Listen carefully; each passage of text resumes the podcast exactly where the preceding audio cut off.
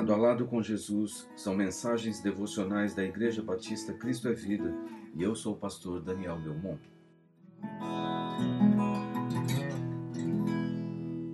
Qual é o legado que você está deixando? O apóstolo Paulo, em sua segunda carta a Timóteo, capítulo 1, versículo 5 e capítulo 3, versículo 15, diz: Recordo-me da sua fé não fingida, que primeiro habitou em sua avó Lloyd e em sua mãe Eunice e de que também habite em você. Porque desde criança você conhece as sagradas letras, que são capazes de torná-lo sábio para a salvação mediante a fé em Cristo Jesus. Legado é o que uma pessoa constrói durante a vida e que deixa ao partir dela. Legado é o que a pessoa transmite às gerações que se seguem. O apóstolo Paulo chama a atenção de Timóteo para a educação que ele recebera de sua mãe e sua avó como um legado de sabedoria e salvação. Desde a infância, Timóteo fora instruído na lei de Deus por sua mãe Eunice e por sua avó Lloyd, e ao que parece, entregou-se a Jesus quando da primeira viagem de Paulo a Listra, cidade onde eles moravam. Assim, Timóteo foi chamado por Paulo de filho espiritual, consagrado a Jesus. Depois tornou-se auxiliar de Paulo em suas viagens missionárias, tornando-se importante líder da igreja de Éfeso e na divulgação do Evangelho de Jesus Cristo. O livro de Atos, capítulo 16, versículo 1, nos revela que Eunice, mãe de Timóteo, era uma judia convertida, uma mulher piedosa, consagrada a Deus, que ensinou seu filho desde a infância nos caminhos do Senhor, caminhos de sabedoria que levariam à salvação.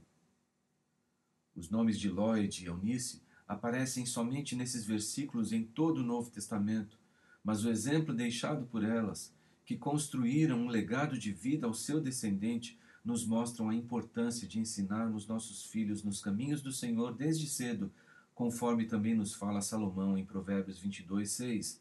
Ensina a criança no caminho em que deve andar, e ainda quando for velho, não se desviará dele. Sabemos que o ensino mais eficaz que podemos transmitir aos filhos se dá através do exemplo. Mais que as palavras, o ensino passado nas entrelinhas do nosso viver diário vai sendo assimilado pelas crianças sem que se perceba, até que as suas atitudes revelem os conceitos nelas registrados como padrão a ser perpetuado. Se receber carinho, carinho será uma de suas marcas. Se receber respeito, respeito será dado por ela a todos. Se receber compreensão, compreensão vai acompanhá-la em seus relacionamentos. Se receber amor, amor irá fluir de sua vida por onde ela passar.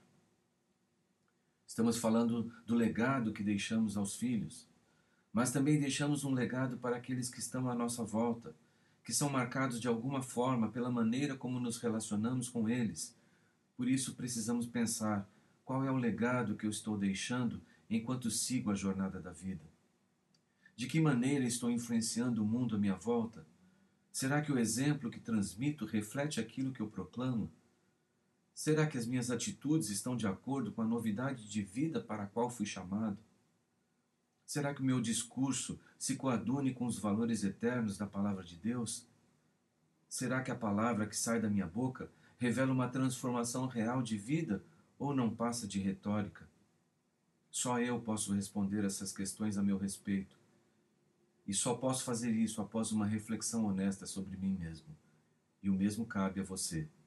Então, qual é o legado que você está deixando? Pense nisso. Que o Senhor lhe abençoe.